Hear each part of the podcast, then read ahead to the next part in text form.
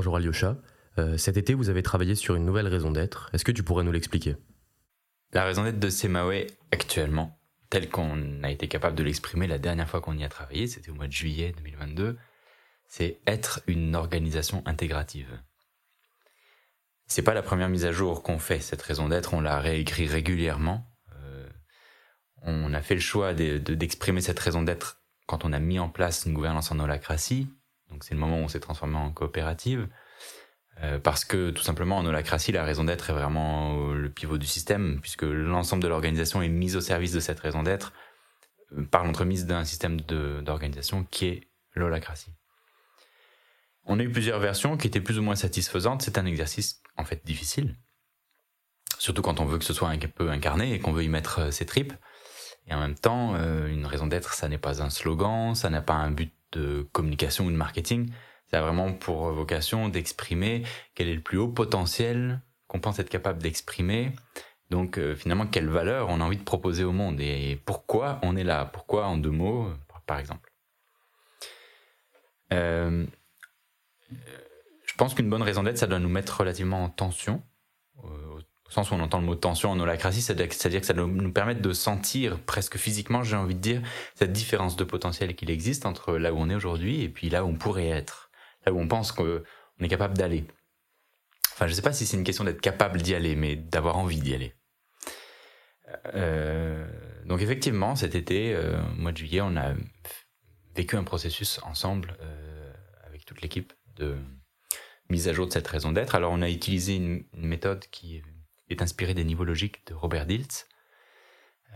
on était dans un endroit absolument magnifique. Je pense que l'espace, le cadre, joue pour beaucoup. On était vraiment en montagne, euh, dans les alpages euh, de Savoie, au pied d'un magnifique glacier. C'était une belle journée, euh, assez haut en altitude, un endroit où on voit pas le fond des vallées. Et donc cet endroit un peu perché était plutôt inspirant. Et ce processus d'écriture, ben, il nous a pris la journée à peu près. Il est passé par différentes étapes et on est parti de choses très concrètes et en même temps inspirantes pour cheminer dans ces niveaux logiques et arriver à la fin à l'expression d'une sorte de vision du monde un peu agrégée des personnes qui étaient là dans cet exercice, suite à, suite à quoi on a formulé cette raison d'être. Alors, être une organisation intégrative, c'est un changement assez important de la manifestation de notre raison d'être. Au fond, je ne sais pas si c'est la raison d'être qui change ou si c'est sa manifestation. Euh, l'histoire que je me raconte, c'est que chaque fois qu'on y retravaille, on lui trouve une nouvelle formule, comme si on, à mesure de, tailler un habit autour de cette raison d'être, il est de plus en plus ajusté, taillé parfaitement, etc. Mais je suis pas sûr qu'au fond, elle change tant que ça, la raison d'être. C'est juste que les mots ben, placent une forme de distance avec ce qu'on sent. Et donc, euh, au plus on travaille ces mots, au plus on les mûrit, on, on vit une expérience, au plus on arrive à s'en approcher. C'est un peu comme ça que j'ai l'impression de le vivre. Euh, quand on a cherché là une formule, parce qu'évidemment il y a un moment, une fois qu'on s'est beaucoup parlé, qu'on s'est ressenti les uns les autres, qu'on a vibré ensemble toute une journée, on a cherché la, comment écrire cette formule en quelques mots. On voulait que ce soit concis pour que ce soit dense et fort. Euh, il y a un truc qui m'est apparu comme une évidence, c'est que j'avais très envie qu'elle commence par le verbe être. C'est-à-dire que en termes de but ultime, que je recherche, et, là on vient de faire un travail sur les sources globales, sur, sur les sources en tant que source globale, ce qui m'importe au-delà de toute chose, c'est quelque chose qui est dans l'être, beaucoup plus que dans la manière de faire ou dans la manière de proposer quelque chose au monde ou dans comment est-ce qu'on va s'y prendre pour atteindre un but. Le comment, ça c'est le, daily job, c'est le travail du quotidien qu'on met en œuvre et l'holacratie nous aide beaucoup à ça, tout en étant très centré sur cette raison d'être, donc en, en évitant un peu les dispersions d'énergie. Et on a fait le choix ensemble d'écrire une raison d'être qui soit très centrée sur nous parce que euh, je pourrais dire que c'est dans un but d'humilité. Euh, je pense que on nous renvoie parfois euh, quelque chose qui est qui est en même temps très flatteur parce que un peu à l'avant-garde des formes organisationnelles, parce qu'on fait des expériences un petit peu poussées sur la manière de coopérer, de prendre des décisions ensemble, de gérer l'argent, de gérer les orientations de l'entreprise, les recrutements et toutes sortes de choses. Et en même temps, je nous sens très très euh, très petit, très débutant et très euh, incompétent. Je, nous sens euh, riche d'une certaine expérience j'ai envie de la partager cette expérience et j'ai envie de proposer quelque chose au monde, mais j'ai pas l'impression d'être une sorte d'expert qui saurait comment est-ce qu'il faut faire. Et du coup, j'avais vraiment envie de trouver une raison d'être qui soit centrée sur nous parce que je crois que le chemin le plus modélisant qu'on peut trouver, c'est un chemin pour nous-mêmes. Plutôt que de se dire notre but, c'est de faire quelque chose pour les autres, ben là, on a, fini par verbaliser un but qui est un but pour nous-mêmes. Pour vous donner un point de repère, la raison d'être qu'on avait formulée avant, qui avait une durée de vie de un an et demi à peu près, c'était la propagation des systèmes émancipateurs. Alors ça me parle énormément, parce que je crois que quand on fait euh, de l'accompagnement en holacratie, quand on fait tout ce qu'on fait ici dans, nos métiers, etc., je crois que c'est bien ça qu'on fait, c'est qu'on propage les systèmes émancipateurs. Et le travail d'écriture de cette raison d'être avait utilisé un protocole à peu près similaire. On était arrivé à ça en se disant qu'en fait, il y avait la volonté d'être capable de, de diffuser des systèmes qui émancipent et qui se propagent d'eux-mêmes. C'est-à-dire qu'on ne soit pas, nous, le facteur euh, clé du succès de l'affaire. Donc l'émancipation euh, étant vue comme un but ultime, là, dans, cette phrase, bah, finalement, euh, c'est comme si on lance des choses qui deviennent autonomes et qui se propagent par elles-mêmes. C'est vraiment ça qui nous avait animés. Et en même temps, quand on parle de cette, quand on parlait de cette raison d'être, ben, on nous renvoyait parfois quelque chose qui pouvait être presque arrogant un peu comme si on se disait, bah, qui, êtes-vous pour vous permettre de dire euh, quel serait le système à propager euh. Et d'autant plus qu'on a quand même tout un vocabulaire et tout un discours autour de l'holacratie, qui est un système déjà préconçu qu'on, pour lequel on accompagne les entreprises dans leur implémentation.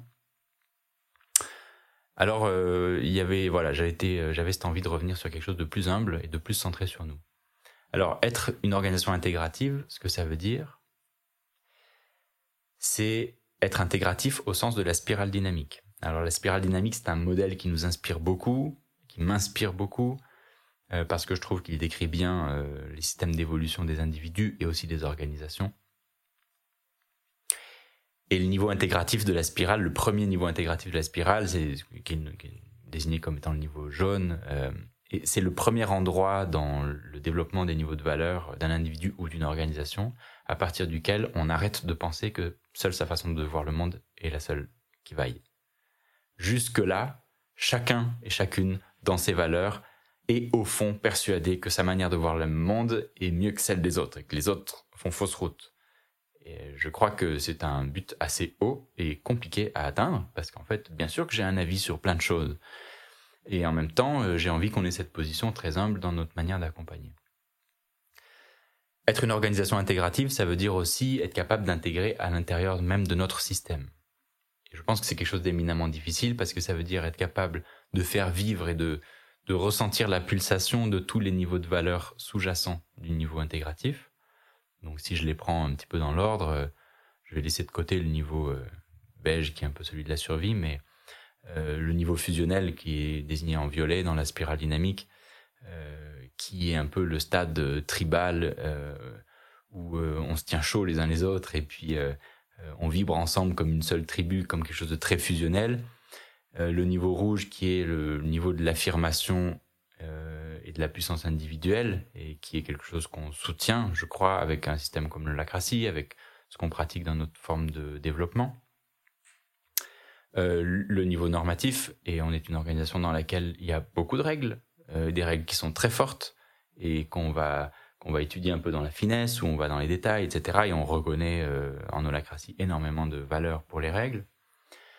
Le niveau euh, rationnel individualiste, qui est le niveau orange de la spirale, qui est un peu le, le, cœur économique de la machine, où bah, on travaille et on a besoin de gagner de l'argent, on a besoin de payer des salaires, on investit, on fait du bénéfice à la fin de l'année. Il y a une certaine efficacité dans notre travail, et c'est quelque chose qui a beaucoup de valeur qui permet à l'organisation d'exister et de servir sa raison d'être. Donc c'est pleinement et entièrement reconnu. Puis enfin, le niveau pluraliste empathique, euh, qui est le niveau vert de la spirale, où on reconnaît l'empathie et le pluralisme comme étant des valeurs très importantes, euh, mais qui ne se font pas, qui ne s'expriment pas au détriment d'autres valeurs comme l'affirmation ou comme le niveau normatif. Là où beaucoup d'organisations qui vont mettre en avant euh, le pluralisme et l'empathie euh, ont un certain malaise en fait avec le niveau rouge de l'affirmation ou le niveau bleu du, du, normatif. Donc là, je fais un, toute une référence au système de la spirale dynamique parce que c'est la clé qui permet de comprendre qu'est-ce que ça veut dire intégratif. Ça veut dire qu'on qu'il y a un et entre tous ces niveaux de valeur. C'est pas ou. Il n'y en a pas un qui est meilleur que l'autre. C'est qu'ils sont tous complètement valables euh, dépendamment des contextes, des moments, des personnes, etc. Et qu'on leur, on leur reconnaît une entière place dans un système. Et je pense que l'immense défi, c'est de ne pas faire de la soupe avec tout ça. Et que intégratif ne veuille pas dire euh, tout est acceptable et euh, en fait on gère plus rien. Euh, c'est un et et c'est un et exigeant. Je pourrais le dire comme ça. Donc le niveau intégratif de la spirale dynamique viserait la coexistence de l'ensemble des niveaux qui la composent, mais j'ai l'impression que ce qui crée la différence entre une coexistence un petit peu anarchique entre tous ces niveaux et le niveau intégratif, c'est une question de niveau de conscience, c'est ça? Probablement que c'est une des clés, à titre individuel en tous les cas, pour vivre dans un système intégratif, euh, que de savoir être en conscience euh, des différents niveaux de valeur qui peuvent exister chez les individus et dans une organisation, et du moment auquel ils s'expriment. Sachant que quand on parle de niveau de valeur au sens de la spirale dynamique, on ne parle pas de qu'est-ce que les gens pensent, mais de comment on pense. Euh, de qu'est-ce qu'on reconnaît comme étant une valeur dominante, en fait, plus importante que les autres. Et en même temps, quand on dit être intégratif, ça veut dire être à un endroit de sa propre vision du monde où on ne considère pas qu'il y a une manière de voir le monde qui serait meilleure qu'une autre. Ce qui, en fait, je pense, est un défi de tous les jours. En tout cas, moi, je le vis comme ça. Je pense pas être arrivé. Je pense être au début du chemin. Euh, je pense avoir fait un petit bout de début de chemin. Et ce chemin me fait très envie. D'où l'idée de, de l'écrire comme une raison d'être, c'est-à-dire comme un but alors une raison d'être, c'est un but ultime, et je pense que d'une certaine façon, c'est un but ultime, parce que je pense que si on cultive cette forme intégrative d'organisation, alors c'est ce qui nous donnera la plus grande puissance transformatrice dans le monde, au service de quelque chose qui ne dicte pas comment les autres doivent faire, mais qui permet à tous ces niveaux de valeur d'exister. Donc tu dis que cette nouvelle raison d'être est exprimée plus par rapport à l'interne, et tu as aussi dit que par rapport à l'ancienne, euh, il y avait une question d'humilité. Mais pour autant, cette raison d'être a tout de même euh, un impact sur l'externe. Est-ce que tu pourrais nous en parler un peu plus? Être une organisation intégrative, euh, si on y arrive, euh, je pense que ça a un impact très profond et très transformatif parce que ça, ouvre des possibilités. Et je pense qu'on n'a même pas idée de qu'est-ce que ça ouvre encore. Parce que je crois qu'on est, on est à la genèse de ces systèmes-là. C'est récent et nouveau dans le monde que cette idée même puisse exister. Je pense que c'est très puissant en termes de transformation parce que en, complément de ce qu'on est capable de faire avec des métiers de coach, d'accompagnant, de formateur, de médiateur, de tout ce qu'on veut, euh, la manière dont on le vit est encore plus puissante que tout ce qu'on peut amener dans nos accompagnements. Et d'ailleurs, si on fait ce métier-là aujourd'hui, c'est parce que ça s'est passé de cette manière-là.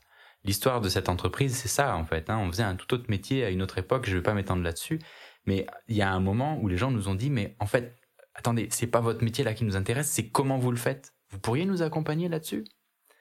Et puis, de fil en aiguille, on est arrivé à accompagner sur euh, des choses qui touchent à la philosophie d'une équipe, à euh, son mode de fonctionnement, de communication, de relations, etc.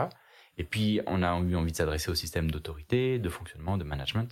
Et, tout ça nous a amené à l'holacratie, qu'on a choisi d'abord pour nous-mêmes. Puis après, les gens nous ont dit, non, mais en fait, c'est votre système là qui nous intéresse. Ça a l'air incroyable. Racontez-nous, est-ce que vous pouvez nous former, nous accompagner, etc. donc là, on s'est dit, ben pourquoi pas euh, Et puis on s'est euh, renseigné, formé, certifié, etc. pour faire de l'accompagnement en holacratie. Donc c'est bien finalement la motivation la plus profonde qu'on a eue à vivre d'une certaine façon dans cette entreprise, nos relations, notre quotidien, de mettre de l'attention sur euh, le comment est-ce qu'on vit nos journées ensemble, qui fait que ça a été un facteur d'intérêt et d'attraction l'extérieur, qui est venu nous chercher pour ça, qui maintenant nous paye pour ça et nous permet de vivre avec ça. Et, en fait, je crois que c'est le facteur de diffusion le plus puissant qu'on puisse imaginer, parce que c'est modélisant. Pas au sens de créer un modèle qui se réplique, mais au sens où c'est inspirant, dans le très joli sens du mot, qui, inspire, qui donne de l'air et qui donne envie à d'autres. Et voilà, je trouve que générer cet élan-là dans le monde, moi, ça me nourrit beaucoup. Donc la raison d'être n'est plus de promouvoir des systèmes émancipateurs, et euh, elle n'est pas non plus euh, de promouvoir l'holacratie. Alors quelle est donc la place de l'holacratie dans, ce nouveau cadre? Ça n'est plus qu'un moyen, c'est ça? Ah, Si je construisais des maisons, euh, j'aurais une visseuse dans mon camion. L'holacratie, c'est ma visseuse. Bon, c'est une super visseuse. Elle a beaucoup d'accessoires, elle fait plein de trucs. Mais l'holacratie, c'est juste un système qui nous aide à piloter les organisations. Peut-être que demain, il y en aura d'autres qui vont apparaître. Il y a des gens qui travaillent sur l'élaboration d'autres systèmes pour l'instant qui sont plutôt à l'état de prototype ou d'idée. Euh, alors, là, en 2022, on a un système comme l'holacratie qui a 15, 17 ans de pratique avec des milliers d'entreprises qui l'utilisent. Donc quelque chose qui est déjà fonctionnel et qui, pour des entreprises qui ont des contraintes économiques, fait gagner beaucoup de temps. Donc nous, c'est ce qui nous a convaincus, c'est ce qui fait qu'on l'a utilisé. Et pour l'instant, on n'en a pas trouvé de meilleur à côté. Donc on continue avec ça, mais on n'est pas marié avec l'holacratie et c'est pas un but. C'est juste le meilleur système qu'on ait sous la main pour amener euh, dans l'ADN des organisations une capacité évolutionnaire qui, je pense, est très verrouillée par les systèmes existants. C'est-à-dire qu'en mettant en place un système comme l'holacratie dans une organisation, on, on la dote d'un système qui, je crois, lui permet d'exprimer son plus grand potentiel. Euh, je crois qu'il y a un potentiel infini dans les organisations. Parce qu'il y a un potentiel infini dans les humains qui composent ces organisations, et qu'il est beaucoup euh, sous contrainte dans le système d'organisation qui ne savent pas que faire de ce potentiel, qui ne savent pas que faire de la pulsion créatrice des humains. Et j'ai l'ambition qu'avec ce que nous expérimentons ici, on y arrive au moins un petit peu. Et comme c'est le meilleur système qu'on ait sous la main, bah c'est celui qu'on propose aux organisations qui choisissent d'être accompagnées par nous. Mais c'est intéressant de voir que même dans les organisations qui viennent, les entreprises qui viennent nous voir pour faire de l'holacratie, c'est presque un, un épi, enfin c'est un, un, sujet presque technique la question de l'holacratie. Ce qu'ils veulent savoir, c'est comment ça marche chez nous, comment ça marche ailleurs, et en fait, ce qui se dégage à notre contact les inspire et fait qu'ils se disent ouais, on va essayer de mettre en place ce système parce que si on le met en place chez nous, ça va générer quelque chose du même ordre, c'est-à-dire une capacité à évoluer, à intégrer et à reconnaître euh, bah, des potentiels qui peut-être jusque-là étaient, étaient non exprimés. Et au-delà de l'holacratie, euh, quel lien tu fais avec les autres métiers qu'on a euh, dans l'agence avec cette nouvelle raison d'être? Alors je crois qu'il y a quelque chose de très complémentaire. D'abord parce que les autres euh, métiers qui sont proposés dans nos services, je les ai mentionnés un peu tout à l'heure, comme la facilitation, la médiation, le coaching, la formation, sont des moyens d'accompagner les transformations individuelles, collectives et organisationnelles, pas forcément avec un système, comme on le fait en holacratie, mais avec des pratiques ou des clés de compréhension du monde ou des transformations comportementales qui font que les gens vont pouvoir euh, révéler un plus grand potentiel d'eux-mêmes et c'est un excellent point de départ. Euh, par ailleurs, je trouve ça très intéressant euh, philosophiquement et professionnellement que nous n'ayons pas qu'un seul métier. Ensuite, il y a une autre dimension, c'est que l'holacratie, c'est un système d'organisation. Mais je pourrais presque dire, enfin, c'est pas un métier, en fait. ça sert à faire un métier. Mais alors, on en fait un métier parce qu'on accompagne sur la mise en place de ce système-là. Mais je trouve que avoir soi-même un métier qu'on fait fonctionner avec cette mécanique, c'est quand même une démonstration nécessaire euh, pour être un peu pragmatique et ne pas être dans quelque chose de dogmatique. Enfin, il y a aussi une autre raison qui est en réalité vitale pour nous, c'est que euh, pour euh, devenir coach ou accompagnant en holacratie, pour, pour, pour exercer cette activité-là, il faut des années de pratique, d'entraînement. Alors pour les gens très talentueux, ça sera peut-être trois ans. Pour les gens qui ont besoin d'un peu plus de temps, ça sera plutôt 4-5 ans. J'imagine mal que ce soit possible en moins de trois ans. Euh, et nous, en tant qu'entreprise, on ne peut pas attendre trois ans que quelqu'un euh, commence à travailler, quand quelqu'un nous rejoint. Donc on a bien besoin d'avoir d'autres activités. Alors plutôt que de faire des pizzas, ben, on, on, pratique des métiers qui viennent nourrir le même but, qui est quand même de permettre au système et aux individus de s'émanciper. Cette intention émancipatrice, elle reste présente. Alors elle est plus présente dans la raison d'être, mais en termes d'intention professionnelle, c'est quelque chose qui est un véhicule fort encore.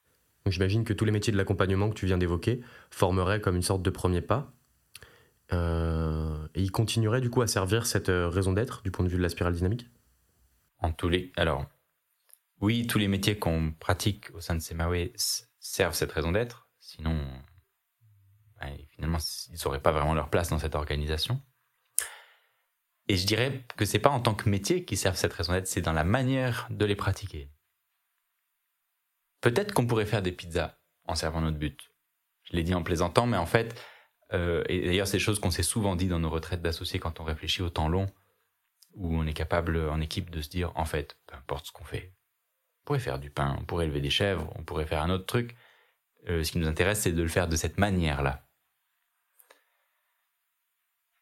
Donc je crois que c'est dans la manière de, vivre nos accompagnements, d'y mettre notre énergie et d'avoir et dans la manière d'exercer une sorte de rigueur intellectuelle et philosophique dans notre manière de travailler qui font que ça sert un but d'émancipation et qui nous permettent d'aller vers une forme intégrative d'organisation.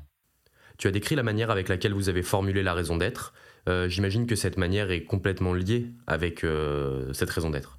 Oui, complètement. Alors ce processus qu'on a utilisé déjà plusieurs fois et qui est inspiré des niveaux logiques de Robert Dilts, euh, je le trouve très intéressant parce qu'en fait il permet de naviguer dans, des hauteurs de vue très différentes en partant du sol, du concret, de la matière, d'un souvenir très précis euh, et inspirant qui est source de fierté pour nous à titre individuel. Et puis en fait, on va observer euh, quels sont euh, les comportements, quelles sont les capacités, quelles sont les croyances que ça nourrit, quels sont les éléments identitaires que ça vient activer chez nous et quels sont les différents les différentes pardon et quels sont les différents éléments de notre vision du monde ce qui ensuite nous permet de descendre un peu en croix en dessous de la vision du monde, de quelle est notre part singulière et quelle est notre contribution unique et particulière pour servir cette vision du monde. Là, on est arrivé cet été, c'est de se dire, c'est que notre vision unique et particulière pour servir la vision du monde qu'on avait exprimée, c'est d'être une organisation intégrative. Et déjà, si on arrive à ça, c'est extraordinaire.